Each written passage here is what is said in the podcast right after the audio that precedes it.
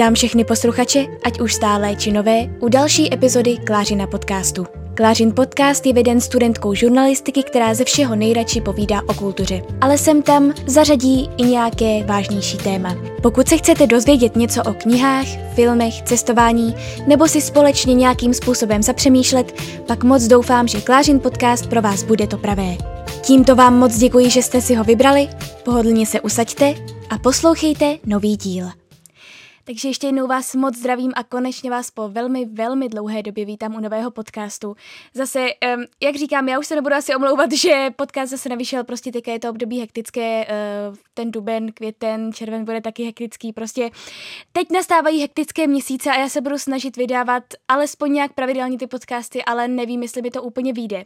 Každopádně v tomto podcastu konečně, tento rok myslím snad poprvé, pokud se nepletu, možná, nejsem sama. Je tady se mnou můj obvyklý host, kterého máte všichni tak rádi a kterého všichni Jo. tak moc vyžadujete Mhm. a po kterém všichni tak strašně žádáte a po kterém se vždycky Jo, všichni tak moc ale ptáte. Klárko, proč by se po mně neptali? Protože já jsem ta, která do tvých podcastů vnáší to koření, jako takový to dokořenění toho fajn jídla, kterýmu ale ještě něco chybí. Já si myslím, že Ádě se vždycky sama sebe přirovnává k jídlu, anebo mluví Jo. o jídle, takže... Já mám ráda jídla, no.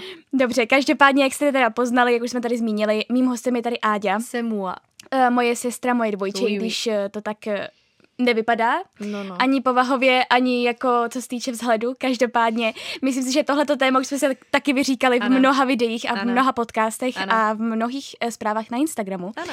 Každopádně uh, jsme sem tedy přišli s tématem, které jste mi vy navrhli na Instagramu, kde jsem se vás ptala, jaké knižní nebo třeba i neknižní téma byste chtěli.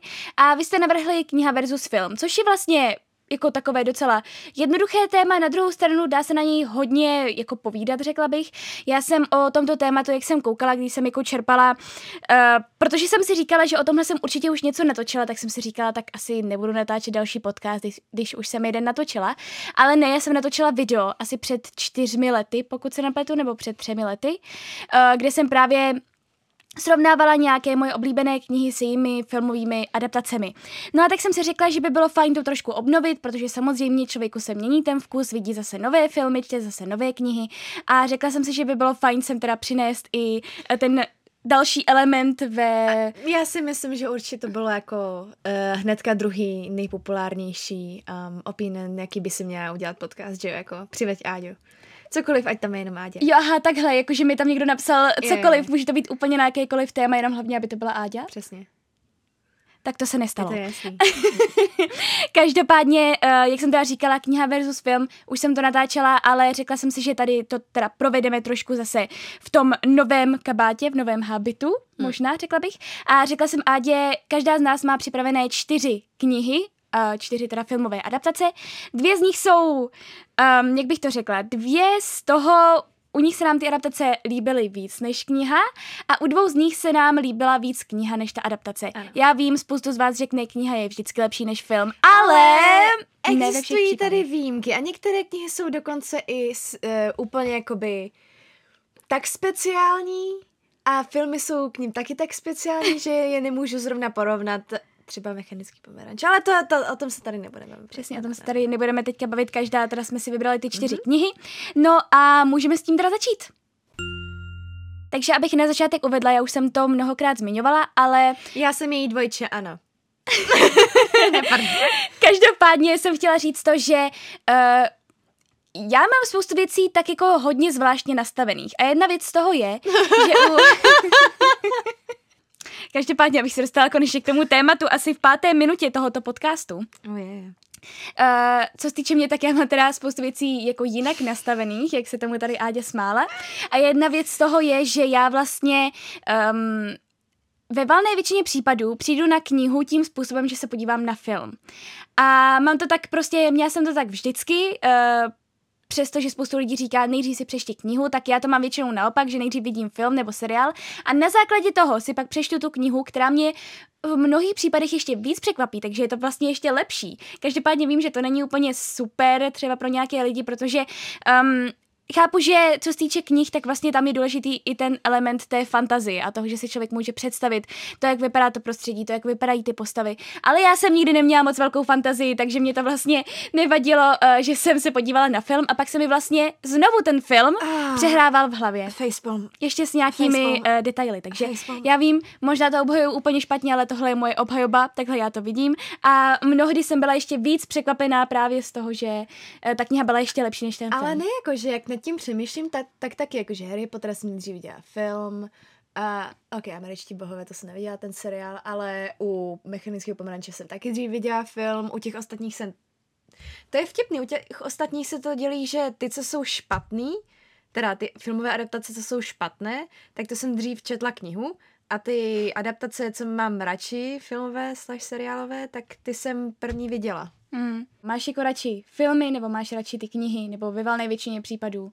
Jak ve valné většině případů se mi stávalo, že jsem byla teda buď fakt extrémně zklamaná nad tím, jak ten film nebo no, v podstatě filmy udělali. A když se mi to filmové zpracování líbilo, tak to většinou bylo tak, že jsem to brala jako dvě odlišné věci. Uh-huh. z nějakého důvodu, protože když tam bylo hodně změn, tak to pro mě vzniklo jako úplně nový dílo a byly, u obou věcí byly věci, u obou věcí byly věci, wow, čeština level 100, sorry, u, u obou těch děl byly věci, které, se, které jsem u nich fakt oceňovala, ale věděla jsem, že to asi nejde do toho filmového zpracování dát, přičemž to, v to filmové zpracování mohlo mít nějaké originální nápady, které mi zrovna v té knize třeba chyběly. Mm-hmm. To teďka pořád mluvím o mechanickém pomeranči. Protože Sakra, já, já jsem chtěla mluvit o těch čtyřech knihách, co tady mám, ale pořád se vracím k mechanickému pomeranči, protože u toho mechanického pomeranče absolutně miluju ten jazyk v té knize. To je strašně se mi líbí. I ten příběh se mi líbí. Ale ten film, ten Kubrickův film je něco úžasného samo o sobě. Takže Stanley Kubrick. Jo no. Každopádně, aby se teda dostali konečně k těm knihám, které mm. bys vám tady chtěli mm. představit a těm filmovým adaptacím, tak já bych asi nejdřív začala s eh, těmi, u kterých byla lepší ta kniha. Tak eh, jestli můžu začít. Dobře. Protože já tak, se rozohním, když začnu s tou svojí první. Dobře, takže uh, První případ, u kterého byla rozhodně lepší kniha, je knížka, která, které se podle mě u nás nedostalo vůbec téměř žádné pozornosti. A je to hrozná škoda, protože tahle ta kniha v Americe měla velký úspěch a byla teda následně i sfilmovaná, jinak by v tomhle tom žebříčku nebyla. A ta kniha se jmenuje It's Kind of a Funny Story od Neda Vizínyho. Já vám zase přečtu kousek anotace. 15-letý Craig Gilner je v koncích. Na vysněné škole dosahuje jen průměrných výsledků, nezvládá tempo výuky, nezvládá život. Má ambice ale na dokonalý život. Večery tráví poflakováním se se svým nejlepším kamarádem a kolotoč povinností a útěků v něm vyvolává deprese, přestane spát, přestane jíst a jedné noci se málem zabije. A tak nastupuje do psychiatrické léčebny, kde se seznamuje s lidmi jako je on, kteří mají své vlastní problémy a paradoxně díky těmto lidem se naučí zase žít. Autobiograficky laděný román Neda jeho s humorem popisuje popisuje, jak vypadá běžný život na psychiatrickém oddělení a zároveň je vážnou sondou do depresí do depresí stižené mysli.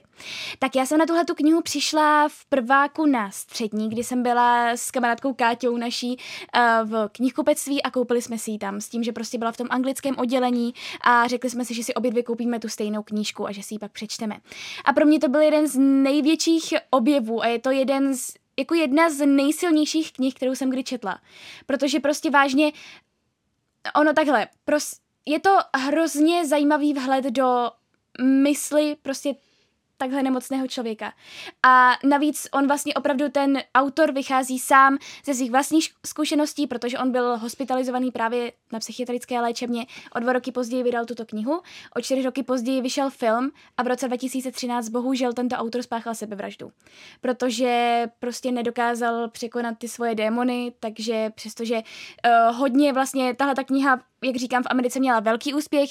On prostě byl na hodně konferencích, povídal, prostě jezdil po školách, jezdil prostě různě, povídal tam o důležitosti prostě mentálního zdraví, ale nakonec bohužel ten svůj vlastní boj prohrál. To je strašně smutné. Je to. A právě, no. A um, opravdu tahle kniha byla strašně, jak říkám, zajímavá, zároveň i vtipná, i přesto, že je o tom, o takhle jako vážném tématu a zároveň, jak říkám, myslím si, že by mohla spoustě lidem nějakým způsobem pomoct.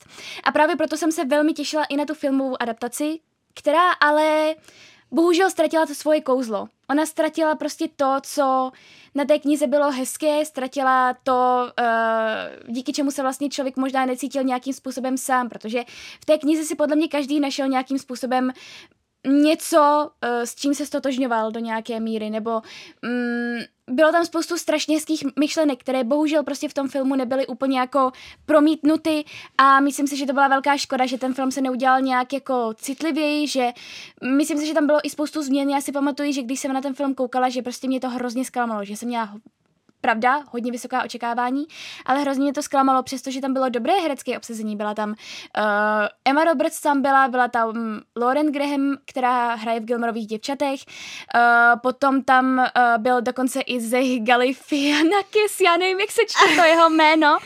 Prostě znáte ten, pařbu ve Vegas? Ano, znáte pařbu ve Vegas, tak je to Alan a i Zoe Kravitz a tak dále, prostě dobré herecké obsazení a jako mohlo to být natočené dobře, ale bohužel prostě v tomhle případě se to nepovedlo, takže já bych byla hrozně ráda, kdybyste si tu knihu přečetli. Uh, pokud koukáte na video, tak já vám ji tady teďka, uh, pokud se mi to povede, ano, ano, ukážu, tady. Uh, takhle vypadá obálka. A vím, že vyšla i v češtině, to jsem byla docela překvapená, protože já jsem uh, netušila, že vyšla v češtině, ale uh, jako vůbec jsem ji neviděla upřímně v knihkupectvích a jmenuje se to Mm. Jednak ta obalka vůbec není hezká a jednak um, se to jmenuje vel, jo, skoro směšná story. Což teda se mi nelíbí vůbec, takže si to prosím. Jakože potom, potom, jak si tady navodila takovou tu smutnou atmosféru, v podstatě takový uh, dost jakoby střízlivý ten pohled, tak teďka, že se to takhle jmenuje... Skoro směšná story. Mě by to třeba vůbec nenalákalo jako podívat, teda přečíst si to. Takže prosím, fakt přečtěte si to v angličtině. Pokud je to teda k sehnání, to já nevím, protože já jsem to kupovala už hodně dávno. Ale ta angličtina tam byla jednoduchá a myslím si, že vám to dá mnohem víc. Zajímalo by mě, jak bys to pojmenovala v češtině ty? To je jenom kind takový, of a funny story. No to, to je taková to, to je takový to... Co se nedá úplně přeložit, no, já co to se chápu, nedá no. úplně přeložit, ale zase je to takový to, čím začínáš ty příběhy, ty svoje mm. zážitky. Mm. Tak hádám, že my taky takového něco máme. A že by to možná bylo mnohem lepší, kdyby mm.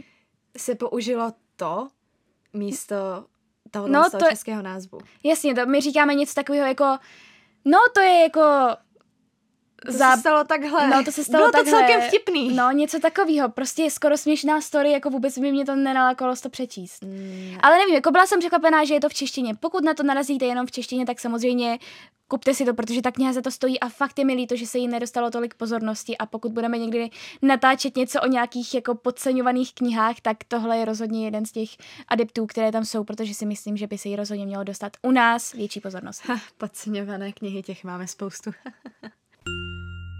Takže Áďo, tvoje kniha, která byla rozhodně lepší než film? Já jsem si ji tady chňapla, protože, o můj bože, tolik času jsem s ní strávila prostě v ruce.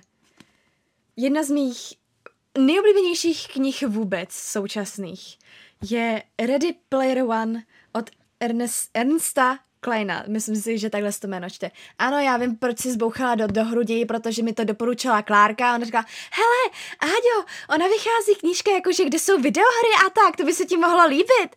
Tak, tak jsem, tak jsem si to koupila sama, že jo? Jo. No. A či začala jsem to číst. Ano, byly tam hluchý místa, kdy jsem prostě tu knihu odložila a dlouho se na ní nekoukla zpět. Ale když se na tu knihu kouknu zpět, tak prostě na to vzpomínám s takovou láskou. A dokonce jsem si vytvořila vlastní záložku, pokud se koukáte na video s Pac-Manem. Sorry. Plesk, Nicméně, plesk, plesk. jako pokládám, že tohle bude stát za to, aby se lidi na to podívali i jako video, aby viděli tvůj záložku. Jo, přesně, jakože když, když jsem byla mladší, ty už si ani nepamatuju, kdy jsem si to koupila, nějak když to vyšlo. Prostě když jsi byla mladší, teď Když jsem byla stará. mladší, tak jsem si dělala vlastní záložky do knih, které se mi líbily. A nebo jsem si dělala mapu k nějakým místům, které tam třeba nebyly vyznačený. No, to je jedno. Uh, ale po klárčině vzoru přečtu anotaci. Ale musíš být přivrácená sem. Ježišmarja, to musíme vybrat mě. Strhující dobrodružný thriller z blízké budoucnosti světa virtuální reality a počítačových her. Bestseller New York Times je celosvětový mezigenerační čtenářský hit. Bla, bla, bla, bla, bla, tohle to jsou v podstatě tak, tohle je o tom. Svět v roce 2045 se ocitá v hluboké krizi. Jedinou záchranou před, bez, před bezútěšnou skutečností se pro miliony lidí stalo Oasis, bezplatná onlineová hra přístupná prakticky každému. Každý si zde může vytvořit novou identitu a vést virtuální život, často nahony vzdálený tomu opravdovému. Studovat, cestovat, mít přátele, zamilovat se a nalézt velikonoční vejce, no ok, ok, asi jak jinak přenožit easter egg, no. Poklad, který tam někde před svou smrtí zanechal James Halliday, výstřední tvůrce Oasis, společně s miliardovým dědictvím. Léta se o nalezení tří klíčů ke třem branám jež vedou k pokladu marně pokoušejí miliony Hallidayových obdivovatelů.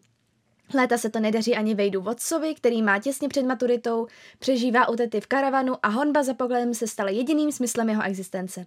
Avšak poté, co se mu podaří rozluštit první nápovědu, nabere jeho život divoké obrátky. Divoké obrátky. Divoké obrátky. Tahle kniha dokázala něco, co málo knih nedokáže. Na začátku tam je prostě vyprávění. O prvním easter eggu vůbec. Easter egg to jsou takové schované, můžou to být žertíky, fotky, jméno, cokoliv od tvůrců videohry, který si prostě lidem, kteří se v té hře dokážou pořádně pohrabat, pořádně ji proskoumat, tak to je takový jakoby překvápko pro ně. Já zbožňuji easter eggy. Tolik videí o easter eggích jsem viděla. Tak prostě tam byl příběh o tom, jak vznikl vůbec první easter egg, což se mi strašně líbilo a to mě do té knihy kompletně k té knize mě to strašně připoutalo tímhle způsobem. Líbilo se mi, že to je taková dystopická budoucnost. Líbilo se mi tolik osmdesátkových, sedmdesátkových prostě narážek na kulturu. Líbil se mi příběh. Bylo to geniální. A pak jsem zjistila, že bude film a donutila jsem na to jít Klárku a svého ex. A o můj bože. Jediná věc, která se mi asi na tom filmu líbila, bylo, že tam fakt byly postaveny ty karavany a prostě dystopická budoucnost, lidi, někteří žijí v karavanech, který jsou prostě naskládaný na sebe, protože málo místa, bla, bla, bla. Ale tolik věcí tam změnili. Jednak Wade Watts, který se mimochodem jmenuje podle Vejda Deadpoola, což se mi strašně líbilo tenhle moment, ani ne, detail, ani nevím proč. Wade a všechny pros, pos, v podstatě hlavní postavy nemají být hezké. A nemají být prostě takový eh, modelový obličeje, který tam jsou, ale ok, přes, přesto se dostanu, přesto se dostanu. Přestože Artemis ani nevy, nevypadala ani trochu jakoby uh, zničená tím, že má um, ty teďka už si nepamatuju, jestli to bylo znamínko nebo spálení. Myslím si, že to je znamínko na půlce obličeje a myslela si, že je odpudivá. To, to se mi vůbec nestálo, že byla. Uh, Wade neměl vůbec peníze. A v té hře to vypadalo, v tom filmu to vypadalo, že i když nemá peníze, může se dostat kamkoliv. Prostě dokáže cokoliv. Ne, v té knize bylo, že nemá peníze, takže může mít úplně basic skin uh, avatara, přičemž v tom filmu měl nějakýho modrýho, ještě zkrášlenýho. V té knize byl, v podstatě vypadal úplně stejně jako v realitě, možná jenom trošku si ubral na kilo a možná mm, i myslím si, že měl lepší uh, to, pleť. Ale uh, když se někam potřeboval dostat, potřeboval peníze, které neměl. V tom filmu najednou mohl kamkoliv. A změnili, tak strašně moc změnili všechny ty uh, úkoly pro klíče. Uh, když člověk dostal klíč, tak to neznamenalo, že se dostal hnedka, že hnedka měl úkol vyřešen, ten klíč ho jenom poslal k bráně, kde měl další úkol. Celá ta kniha byla jako dlouhá videohra. A dokonce i místo jakoby hluché pro toho Vejda, kdy přestal hledat to, uh, ten easter egg, tak to bylo, nevím, prostě mi to při, připomínalo můj způsob hraní videohry. Mám chvíli pocit, že nemůžu s tou hrou přestat, že prostě musím pokračovat, pokračovat, pokračovat, abych se dozvěděla co nejvíc. Když se dozvím nějaké tajemství, když vyřeším nějaký úkol bez jakékoliv pomoci, je to pro mě strašně velký úspěch. A v té knize jsem to cítila. Potom tam byly místa, kde prostě nehledal ten easter egg a v tu chvíli jsem měla pocit, jo, to je jako když třeba si udělám menší pauzu od té videohry a nechce se mi znovu začít a pak znovu najednou si vzpomenu, aha, ale možná, že bych tomu mohla udělat takhle, možná, že bych mohla zkusit tohle a dostanu se přes problém, který jsem nedokázala předtím vyřešit. Pacing té knihy byl úžasně udělaný. Připomí, vážně, byl skvělý. Pacing toho filmu byl strašně rychlej pro mě. Pacing to je jako tempo. Jo, tempo, tempo, Jasně. tempo. Uh, dále ještě tam změnili uh, některé detaily, které by asi nebyly zrovna fajn pro děti, protože tam jednu postavu prostě ta zlá korporace vyhodí z okna. Hmm. Pamatuješ ty dva, uh, ty dva bratry Japonce? Já už to vůbec nepamatuju. Vůbec. Prostě byli tam dva bratři Japonci, kteří ve filmu byli bratři, ale v knize v podstatě to ani nejsou bratři, jsou to jenom fakt dobří kamarádi, kteří se poznali přes skupinu pro hikikomory, což taky nebylo ve filmu. Měli dost... Všechny postavy měly hloubku, v tom filmu neměli hloubku. A já jsem odešla absolutně naštvaná to jste z toho měli filmu. vidět.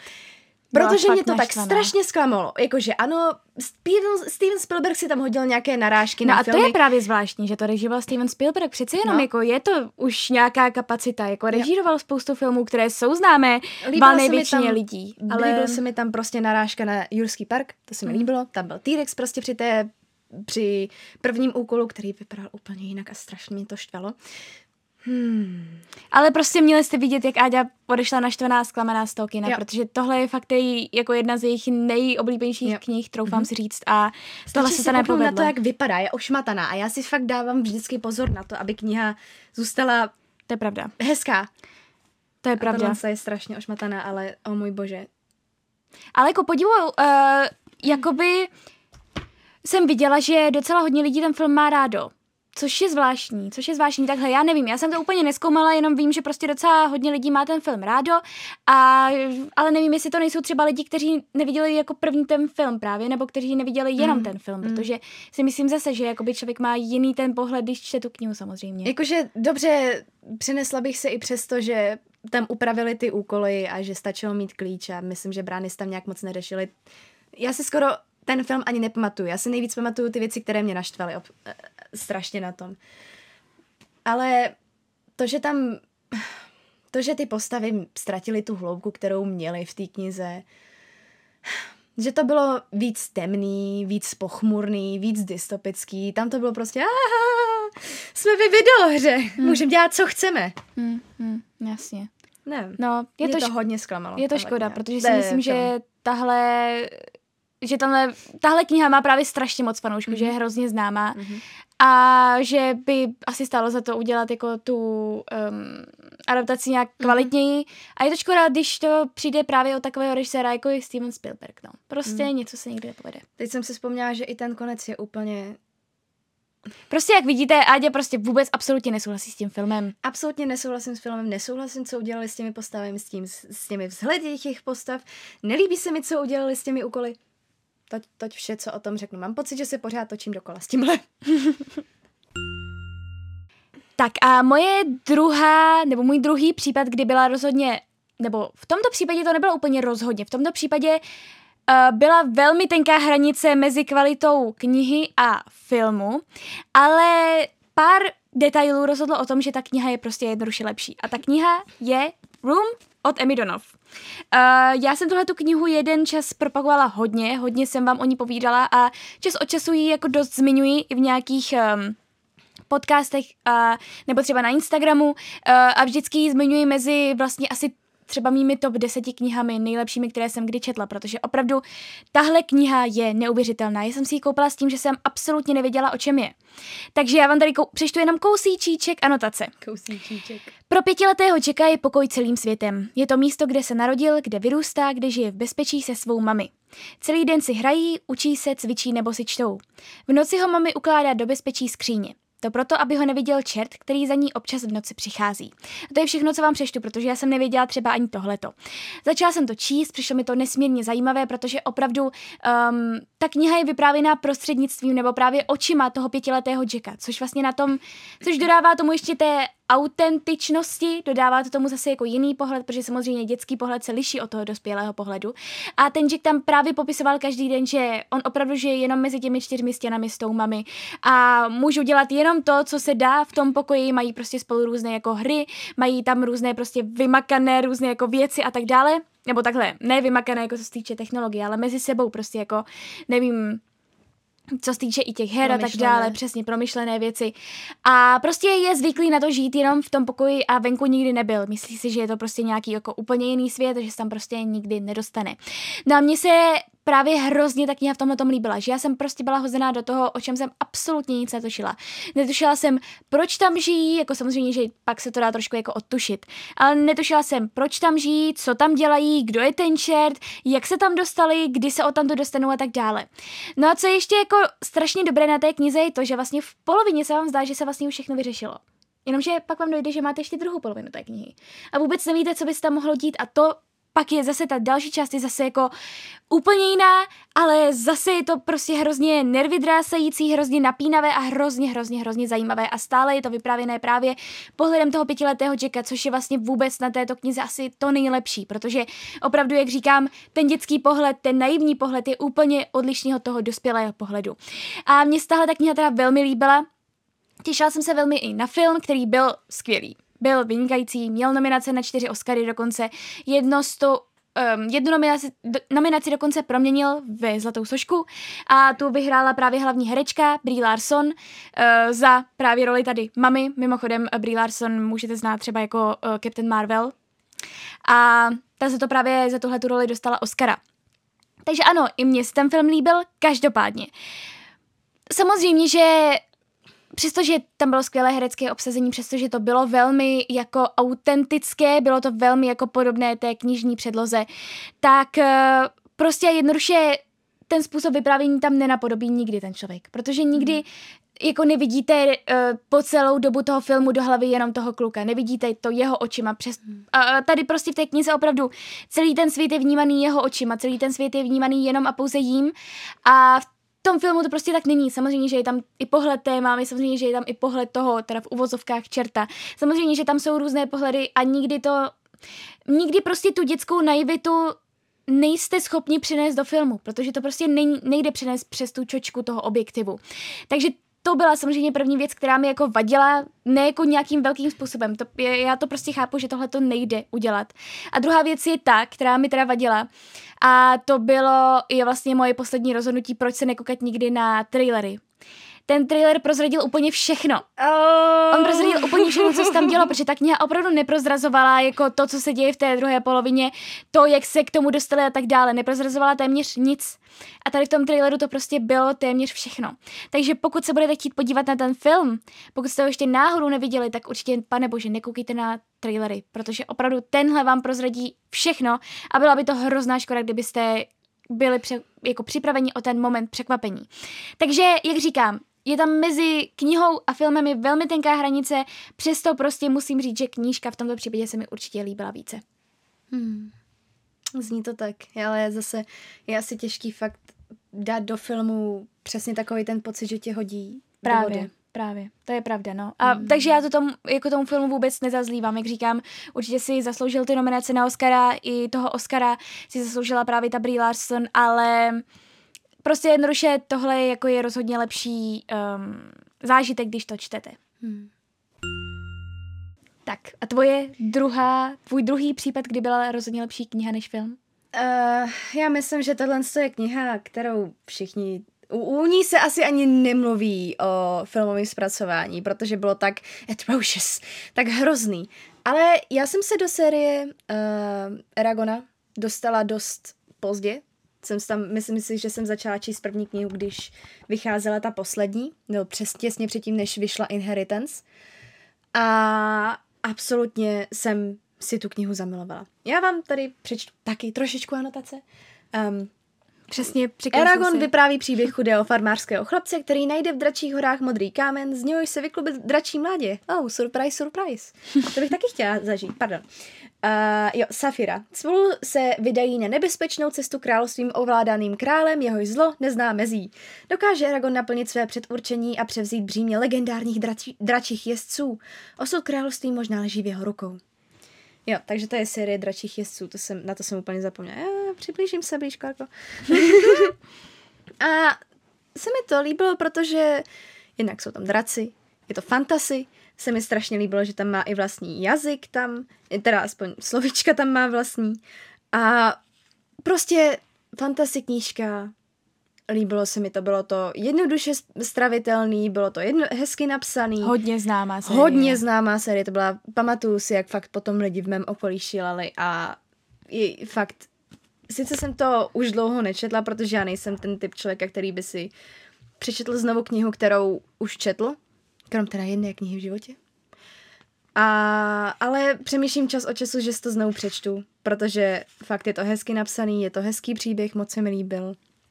A pamatu, vzpomínám na to s láskou. Dokázala jsem přečíst, myslím si, že uh, Eldest za jeden den, za jeden, dva dny, protože jsem nedokázala pustit tu knihu. Ok, dobře. jo. No, Mývala jsem takový období. No a pak, když uh, jsem měla, myslím si, že přečtené všechny knihy, tak mi moje spolužečka řekla, hele, a víš o tom, že byl film? Ale je hrozný. Nevím, jestli se na to chceš podívat. Tak jsem si jednoho dne večera sedla, Pustila Protože jsem Adě má ráda bizarní filmy, nebo my ano. obě teda máme mm-hmm. rádi bizarní filmy. Když se něco podělá, ale tím způsobem, že to je skvělý, tak to dokážu ocenit. Bis durum. Takže pokud jste ještě neslyšeli podcast Bizarní filmy, tak na to jsme ho minulý rok. A vydržela jsem to sledovat 10 minut. Počkej, ty jsi to nedokoukala? Mm-mm. Já myslím, že jo. Ne. Já tolik věcí tam změnili a tolik blbostí tam bylo natočených, že jsem si řekla, mm tomuhle svůj čas nedám. A já myslím, že i ta animace byla docela hodně to nevím, to nevím, ale zase to bylo tak 2009, 4, hmm. nevím, nějak prostě začátek 2000, začátek 2000, 2000, No, ale spoustu lidí se na to stěžovalo. Spoustu věcí tam bylo změněno, spoustu nelogických věcí tam bylo, hlavní herec byl strašný, sice tam byl Jeremy Irons a Malkovič, Malkovič, Malkovič. Ale ani toto nezachránilo. Asi poslední kapka, kterou kterou jsem dokázala zvládnout. Nebo v těch deseti přes, minutách? V těch deseti minutách. Myslím si, že to bylo deset minut, možná přeháním. A fakt poslední věc, kterou si pamatuju, u který jsem si říkala, ne, už víc ne. Bylo, když prostě Safira z ničeho nic jí Eragon vyhodil do vzduchu jako malý dráče, ona vzlítla, vrátila se zpět jako obrovská big ass dračice. Přičemž ty knize ano, roste rychle, ale není to, že prostě jí hodí do vzduchu a ona doletí jako obří bere z dračice. Tam je, že se i mezi nimi tvoří jakýsi pouto. Máš fakt děsivý výraz. Protože to mě strašně naštvalo. Tohle jsou dvě knihy, které mě absolutně zklamaly ve filmové adaptaci. Hodně to bolelo. Tak Pamatuju to... si, že jsem psala i té své spolužečce seznam toho, co všechno tam bylo špatně. V těch deseti minutách. V těch deseti minutách. Tak to, tak a proč si někdy neuděláš maraton toho, podívat se na Eragon, ne, počkat, asi je to jenom, další, je to jenom, jenom je, jeden byl to takový propadák, že už další díl nenatočili. Tak se na to Navíc, podívej. Nevím, jestli, ne, ne, ne, ne, není to natočení, takže by další díl nemohl být. Myslím si, že nenatočili prostě další díl, protože to byl takový propadák. Já nevím, já a to tak nechci ničit. Každopádně v tomhle případě rozhodně nejsi sama. Já si myslím, že neexistuje mm. nikdo na světě, komu by se líbila tahle ta filmová adaptace. Jo. No, zrovna jsem uh, se koukla, zkusila kouknout na Reddit, že tam někdo psal, a proč se lidem film Eragon nelíbil? Já ho teda viděl, nečetla jsem knihu, ale mně se celkem líbil. A tam jenom ty obrovské zprávy, co všechno bylo špatně mm. a jinak. Člověk musí k tomu přistupovat s láskou. Mm. Neměli by to podle mě dělat lidi, kteří prostě o tom filmu, teda o té knize vůbec nic nevědí a mm. dej jim jenom o výdělek. Ano. Trošku srdíčka do toho dát. A jak říkám, rozhodně by měli k tomu přizvat prostě i samotného toho autora. Yep. Pokud ten autor vyloženě neřekne, že nechce na to spolupracovat, ale jako samozřejmě, že přece jenom jako museli se ho na něco určitě zeptat, když to je sakra podle jeho knihy. Mm. Takže... Protože tyhle si knihy vážně dokázali chytit za srdce, jakože nevím, prostě strašně dlouho na ně vzpomínám. Vzpomínám na ně s láskou i doteď, i když jsem je už dlouho nečetla. Eragona jsem ještě díl nečetla. A nevím, štve mě, že prostě z toho se pokusili mít asi jenom výdělek. Hmm. Že v tom se mi nezdálo v těch deseti minutách teda, co jsem viděla, že by tam měli srdí, dali srdíčko. Hmm. To je smutný. Tak a teď se dostáváme teda ke k případům, ve kterých se nám teda uh, líbily filmy víc než knihy. Uh, hned podotknu, je to samozřejmě jenom náš názor. Ano, uh, prosím, já úplně čekám uh, nenávistný zprávy po tom, co tady řeknu ty svoje. To je, a to, na to mě Ádě upozorňovala teďka, než jsme začali natáčet, že asi to budou trošku jako unpopular opinions, mm-hmm, ale uh, jak říkáme, je to jenom náš názor a prostě takhle jsme to vnímali. No a v mém případě první, co mě napadlo, byla dánská dívka. A dánská dívka, takže... Ty taky máš celkem terč na zádech. No, a dánská dívka od Davida Eberšefa. Já mám hrozně ráda tu knihu. Ale musím si přiznat, že prostě a jednoduše vy víte, jak moc já ten film miluji, já ho zmiňuji při každé příležitosti, při, při které jde, protože je to můj nejoblíbenější film na světě a prostě už jsem ho viděla asi 12krát, po každé u něj brečím a prostě přijde mi to jako úžasný film. Uh, zase vám kousek anotace té knihy, nebo teda toho filmu, přestože si myslím, že valná většina z vás prostě ví, o čem to je, ale jenom kdyby náhodou. Uh, uděláš pro mě něco? Zeptala se Gerda a netušila, co tím rozpoutá. Potřebovala dokončit obraz a protože jí nepřišla na závěrečné sezení modelka, neviděla jinou možnost, než použít jako náhradní model svého muže. Sotva si však Einar oblékne punčochy, dámské šaty a střevíce, v jeho nitru se co si změní. Uvědomí si, že je ve skutečnosti ženou, nikoli mužem a zatouží po změně pohlaví. Tak, já jsem moje největší, nebo ne asi největší, ale je mi hrozně líto, že jsem na tenhle ten film nezašla do kina. Protože v té době jsem Eddieho Redmayna moc ráda neměla. Uh, každopádně, abych se dostala teda k té dánské dívce. tak já uh, jsem teda v tomto případě rozhodně viděla nejdřív film, který mě absolutně rozbrečel, úplně mě dostal, já jsem brečela asi 20 minut ještě potom, co skončil ten film. Já taky. Bylo to fakt a hrozně pěkně natočené. Mně se na tom filmu líbí vlastně všechno.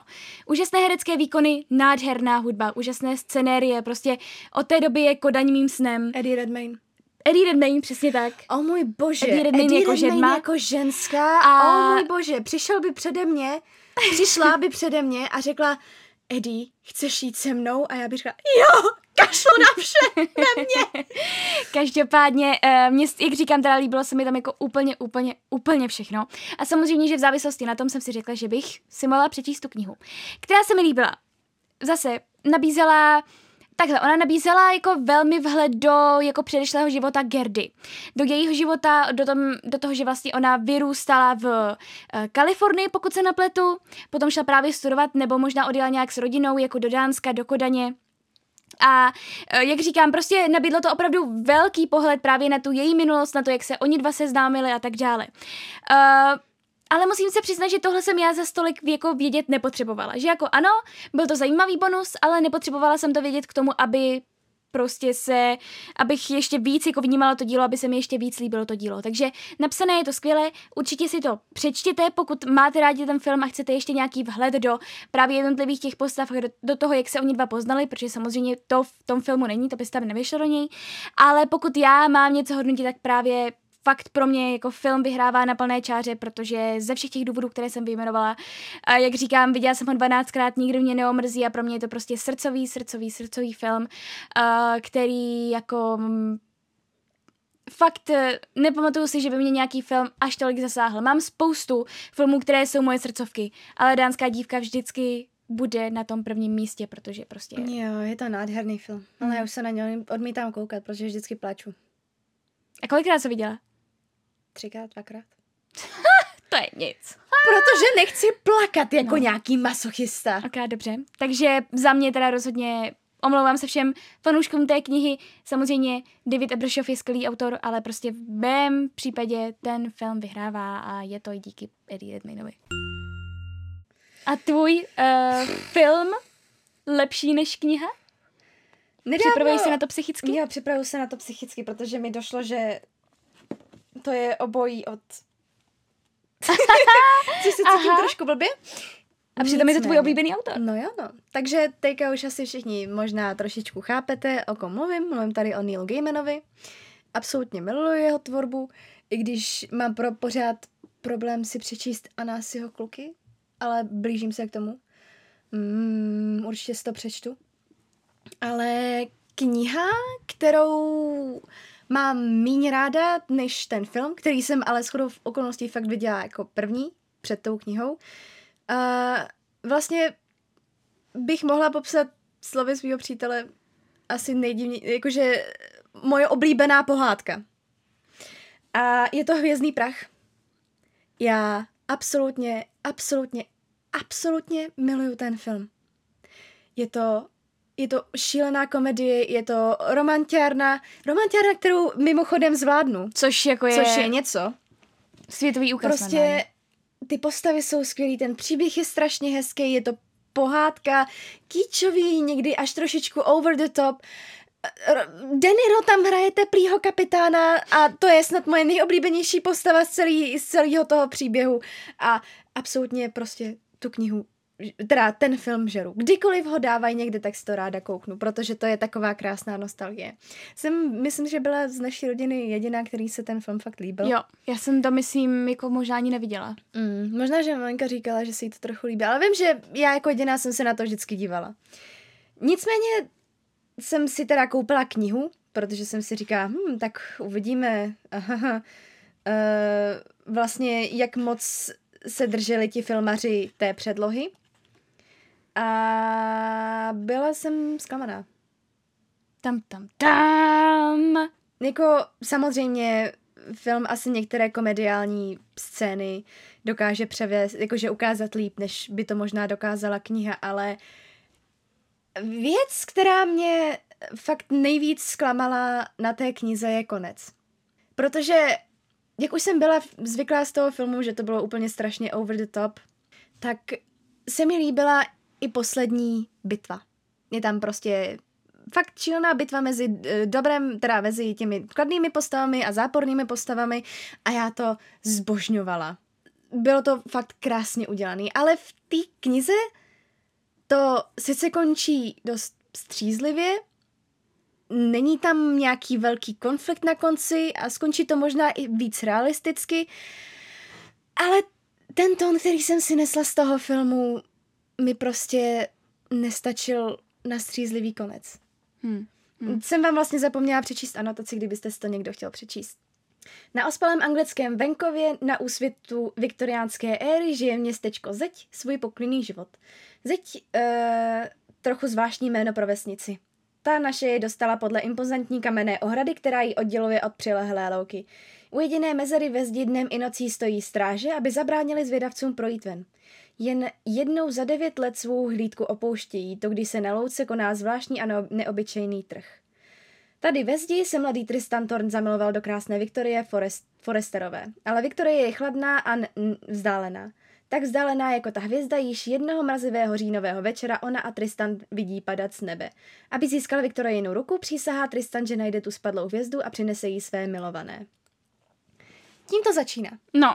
Je to krásný příběh, absolutně ho zbožňuju je to smutné, že kniha mě tak moc ne, ne to, nevtáhla. A tak to se někdy stává, to se že je to tvůj oblíbený Zbožňuju autor. Neila Gaimana, zbožňuju ten způsob, jakým píše, ale u tohohle z toho příběhu se mi víc líbil film. No a moje poslední kniha, eh, u které se mi tedy líbil více film, tak je Vyhoď mi ho z kola ven od Kena Kýsyho. A možná, že vám teď jako úplně neřekne, co to je za film, protože ten název je úplně odlišný uh, od názvu toho filmu. Uh, každopádně je to před nad kukačím hnízdem od Miloše Formana. A za mě prostě je já mám hrozně ráda režiséra Miloše Formana, mně se hrozně líbí jeho filmy, uh, řadím se mezi jeho jako obrovskou faninku, mezi faninku jeho filmu.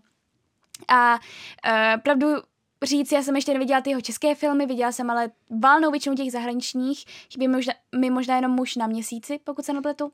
No ale právě přelet nad kukačím hnízdem já od něj považuji za jako jeho nejlepší film, za jeho nejlepší dílo, za mě teda. A uh, já kdykoliv zase to jde jako v televizi, nebo kdykoliv na to mám chuť, já se na to vždycky podívám, protože mně se ten film hrozně líbí. Je zase, úžasný. přesně, je to hrozně dobře natočené, je to hrozně dobře vystavěné, Jack Nicholson je tam prostě Výborný. neuvěřitelný. Fakt, eh, já jsem z toho hodně bála, protože přece jenom jako ten film už nějaké ty roky, nějaká ta desetiletí má a přeci jenom jako není to úplně jako jednoduché, lehké téma, ale uh, je to fakt skvělý film a vůbec se nedivím, že se prostě řadí mezi jako vůbec ty nejlepší filmy, které byly vytvořené. A právě proto jsem se rozhodla, že si přečtu i knihu.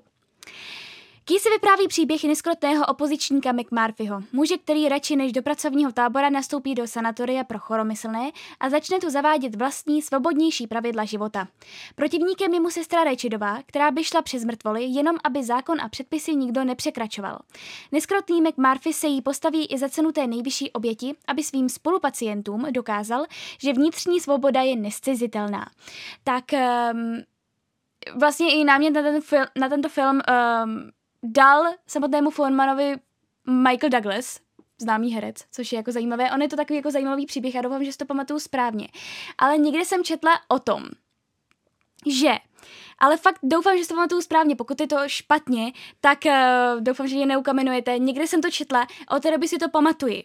A bylo to nějak tak, že dokonce um, Formanovi už jako otec Michaela Douglasa, Kirk Douglas, poslal tuhle knihu, jestli by ji nechtěl sfilmovat. Jenomže Forman v té době byl v socialistickém Československu a prostě balíček poslaný ze zahraničí, právě třeba myslím si, že z Ameriky, tak eh, byl zadržený na eh, hranicích a nedostal se k němu. A právě o několik jako teda let později se k němu tento rámě dostal právě skrze Michaela Douglasa, který je myslím uvedený i jako producent toho filmu.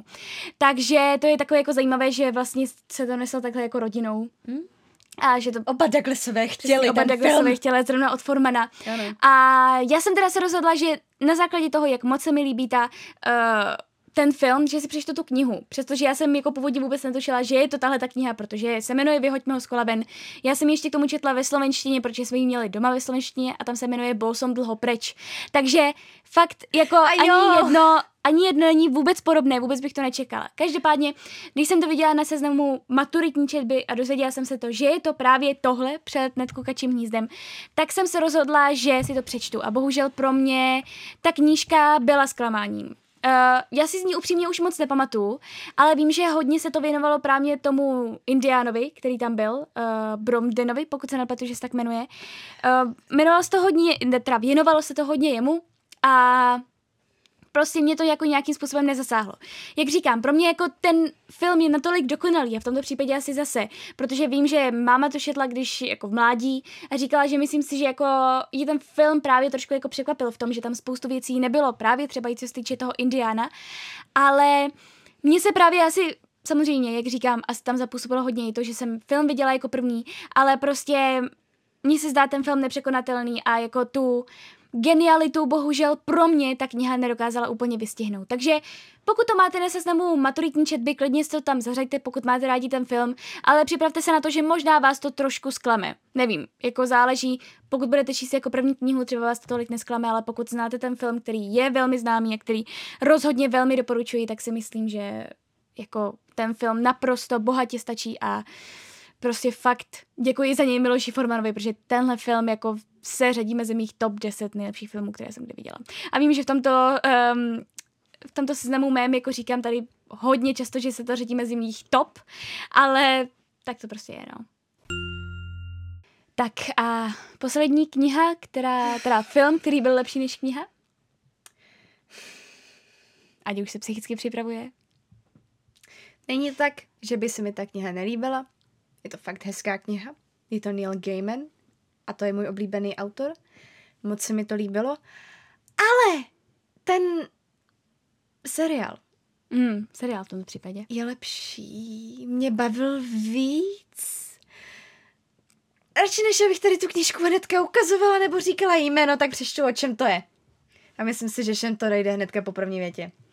Děti zahrávat si s Armagedonem může být nebezpečné. Neskoušejte to ve vlastním bytě. Crowley je padlý anděl, teoreticky tedy ďábel, prakticky však člověk. He? Pardon. Celé stovky let je naturalizovaný na zemi, kam byl nasazen jako spící agent. Miluje staré automobily a populární hudbu a všeobecně 20. století, protože to je mnohem lepší než století 17. A to zase bylo mnohem přijatelnější než to 14. Žije si skvěle, může si totiž dovolit, může si to totiž dovolit. Jistě tímto dalším příběhem Terryho Prečeta, ježiš, já zapomněla jeho jméno, Prosím, nezabíjejte mě! Tedy ho prečeta a Nila Gamena nebudete zklamaní. Čeká vás setkání s ním. Nastal totiž čas narození nového satana. Jenom rozpoznat, který z těch dvou rostomilých novorozených chlapečků to je. Tam vůbec nenapsal nic o Azrafaelovi. Tam mě naštvalo. Pokud to říkám to jméno špatně, prosím, nezabijte mě. Takže povídej, co to je za knihu, i když už to válná většina lidí asi traví. Good Omens. Uh, dobrá znamení česky. Od Neila Gaimana a Terryho Prečeta. Je to fakt hezká kniha. Zbožňuju tu komedii v tom, zbožňuju ten příběh. Britský humor je absolutně to, co zbožňuju. Suchý britský humor. Suchý britský humor, yes. Ale v té knize, teda co jsem se dočetla, tak prý uh, kapitoly s dětmi psal Terry Pratchett, zatímco kapitoly s Crowlem a Aziraphaalem psal Neil Gaiman. Což si nejsem jistá. Omlouvám se předem, pokud to říkám špatně, ale ty kapitoly s dětmi mě tolik nebavily. To, to, to, co napsal Terry Pratchett, mě tak moc nebavilo. A já vím, že existuje spoustu příznivců Terryho Pratchetta. Tolik lidí mi říkalo, ať si přečtu nějakou z jeho knih, ale mě asi ten jeho styl psaní nějak moc nevyhovoval. Teda aspoň v téhle z té knize. Mně se mnohem víc líbil ten styl Neila Gaimana, který je takový suchý, drsný a mám ho ráda. A ten seriál prostě tam je neuvěřitelně skvělé obsazení v tom, že Crowley, Crowley ho hraje David Tennant, který ho můžete znát z Doktora Who, hrál desátého doktora a Michael Sheen tam hraje Azi Rafaela a je to neuvěřitelně skvěle komediální duo. A myslím, to je... že je to na Amazonu, že jo? jo Amazon myslím Prime. si, že to je na Amazonu. A tyhle ty dva tvoří celý seriál. Jakože je mezi nimi úžasná chemie, skvěle. Tyhle ty dva mm, herci těm dvou postavám dodali takový charakter a prostě takový, takové hloubky, že absolutně zbožňuju ten seriál. Hmm. Dali tomu něco, co v té knize jsem nenašla, protože oni nějak což mi v té knize tak nepřipadalo. Oni, zdalo se mi, že víc prohloubili to přátelství mezi právě Azrafaelem a Crowlem, což v té knize moc teda ukázaný nebylo. A nevím, prostě ty vizuály byly nádherný, um, skvělé obsazení tam bylo, všichni to hráli skvěle. Ah, víc, líp mi ten příběh prostě vyzněl na obrazovkách, než na stránkách papíru. Což ale skvěle se ta kniha četla, moc hezky se mi to četlo. Ráda si to někdy přečtu, i když to moc nedě- eh, znovu, i když to moc nedělám. A je, fakt doporučuju tu knihu lidem, co si ji chtějí přečíst. Jenom prostě ten seriál se mi zdál, že měl něco, co té, chybě, eh, co té knize chybělo. No tak to bylo, co se týče našich osobních žebříčků všechno. Každopádně já tady mám ještě jeden bonus. Protože to je případ, kdy jsme obě dvě četli knihy a obě dvě jsme viděli ty filmy. Mm-hmm. A to je Hunger Games. Mm-hmm. Protože to si myslím, že valná většina posluchačů, kteří tento podcast poslouchají, asi bude znát, ať už v tom knižním provedení Abych nebo v tom možná filmovém. čekala, že tu budou čekat. A uh, já bych to tady ráda jako tak stručně třeba zhodnotila. Co se tobě líbilo víc, kniha nebo film? Obě dvě jsou podle mě dobře udělaný. I když ta trojka, myslím si, že kniha byla lepší.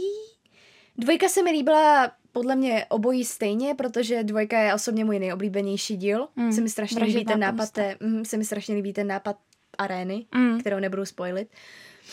Dvojka je nejlepší, no to máš No, pravdu. no, no. A jednička se mi hodně líbí jako film, ale neřekla bych, že by se mi asi líbí víc jako kniha. Hmm. Hmm. Takže možná tady zůstávám u toho, že se mi spíš víc líbí kniha, ale ta dvojka je fakt hezky provedená. Hmm. Fakt se mi to líbí.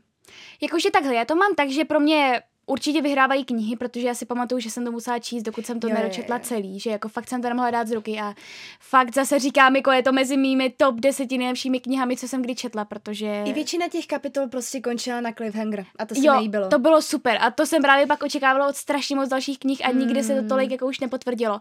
Potom bylo strašně moc jako různých napodobení právě těchto dystopických jako knih, ale jako Hunger Games pro mě nikdy nic nepřekonalo, co se týče téhle té dystopie. A přesně mi se líbilo to, že každá ta kapitola končila prostě tím cliffhangerem, že člověk musel fakt číst dál, protože ho zajímalo, jak to bude pokračovat. A navíc bylo super, že jsme měli vlastně ten komplet všech těch tří knih, mm-hmm. že vlastně vždycky ta kniha skončila něčím jako, jako úplně, že si člověk říkal, pane bože, jak to bude pokračovat Co? dál. Takže naštěstí, naštěstí jsme to jako četli v době, kdy už vyšly všechny, Hmm. všechny ty tři díly. A já musím teda říct, jak říkám, že určitě pro mě jsou knihy lepší, ale řekla bych, že filmy jsou velmi povedenou adaptací těch Ano. knih. Že uh, určitě, jako jak spoustu lidí říká, že to je jenom teenagerovská slátanina, ale hele, je to prostě na tu generaci cíleno A jako za mě fakt, jako já jsem z toho byla odvažená, jsem z toho byla unešená, mě se to hrozně líbilo. Uh, vybrali skvěle ty herce, byla tam krásná hudba, krásná, krásná od Jamesa Newtona Howarda, pokud se napletu. A Já myslím si, myslím si, že jo. ten každopádně, že jo, dělal i Hanging Tree.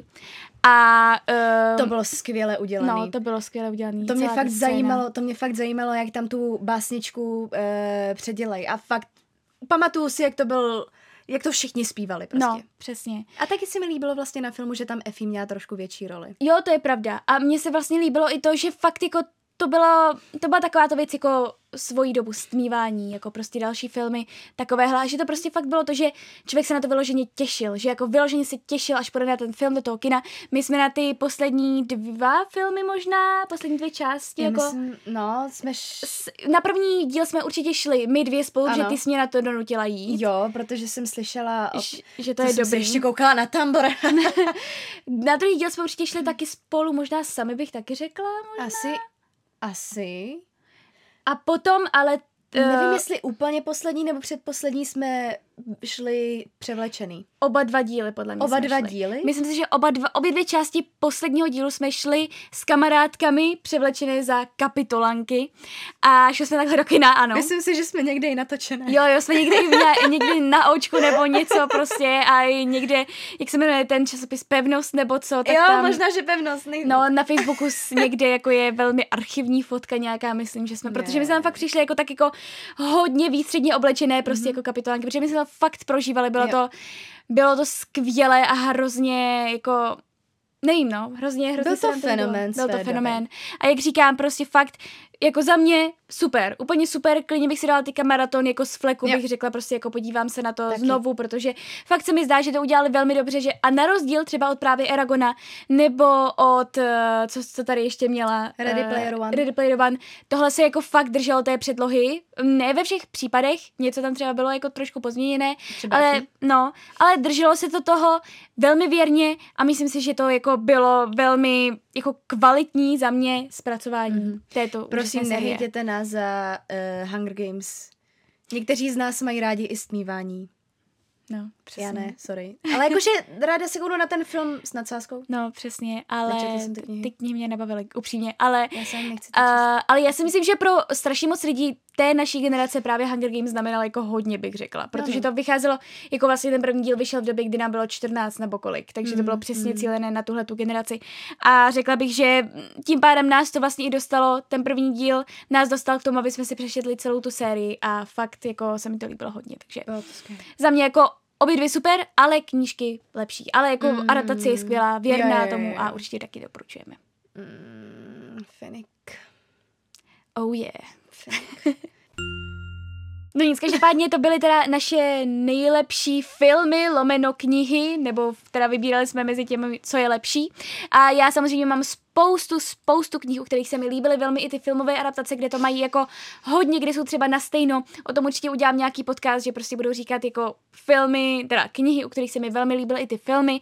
A naopak, takže každopádně tady jsme prostě vybrali vyloženě knihy a filmy, u kterých jako byl docela jako větší ten rozdíl, přestože třeba v případě Room, jak říkám, ten rozdíl byl velmi malý, ale prostě těmi dvěmi detaily, které jsem jako zmiňovala, tak Prostě tak nějak se mi líbila víc. Každopádně doufám, že se vám tento podcast po této delší době líbil. Já moc doufám, že se mi to nakonec teda podaří se stříhat i v té videoverzi. Takže pokud na nás koukáte ve videu, tak vám máváme zrovna. a děkujeme, že jste si eh, vybrali tento podcast k poslechu nebo teda k vidění. Uh, já se na vás budu těšit u dalšího podcastu, uvidíme, kdy bude. Nevím, jestli bude úplně jako Ať Sorry. tady, nevím, jestli bude úplně příští týden. Každopádně budu se snažit, ale jak říkám, teďka prostě s tím, jak se musím připravovat na státnici a dělat bakalářskou práci a tak dále, tak já to jenom musím objasnit, aby ty lidi jako věděli, proč tady Ok. nejsem tak často. Okay. Ale, uh, takže to nebude tak často, jak bych chtěla, každopádně se těším, až tohle to všechno bude za mnou, což jako ještě nějakou dobu potrvá, tak, uh, že budu zase natáčet pravidelně. Do té doby se mnou tady prosím vydržte, rozhodně na vás nekašlo, rozhodně to není kvůli tomu, že bych se na to jako, že bych na to kašlala, ale je to jednoduše kvůli tomu, že bohužel na mě dolehly školní povinnosti a spoustu dalších povinností. Takže se mějte krásně, skládejte básně a, a uslyšíme se u dalšího podcastu. Já moc děkuji, že tady Ádě se mnou zapila v tomto podcastu. Já vím, bez mě to nebyl dobrý, eh, bez mě by to nebyl dobrý podcast, já vím. A já jí zase sem dlouho, dlouho, dlouho nepozvu. A ne, ne, ne, ne, ne, ne, lidi tě budou žádat. Takže- Já tě nebudu žádat, ty mě budeš žádat sama. Ano, to je pravda. jako vždycky. Takže můžeš říct nějaký poslední vzkaz na konec podcastu. Uh, prosím, nezabíjejte mě za Good Omens. Tak to byl Ádě poslední vzkaz. Takže se mějte krásně. Mějte se krásně, pište básně, jak Klárka říkala. Ano, přesně. Uh, jeste zeleninu a ovoce. Um, jaký modro bychom ještě mohli říct? Už Noste roušky! respirátory. Teda. Respirátory. Ano, přesně tak. A doufejme, že se z téhle situace už co nejdříve dostaneme. Jo, no. A budeme se moc setkat. Jo. Třeba na světě knihy, který je přesunutý na září. Mně chybí svět knihy. Mně taky chybí se knihy. hrozně moc. Takže se mějte krásně a už opravdu ukončujeme. Mějte Vážně? se. Ano, Vážně? ano, ukončujeme to. Vážně? Mějte se. Mějte se.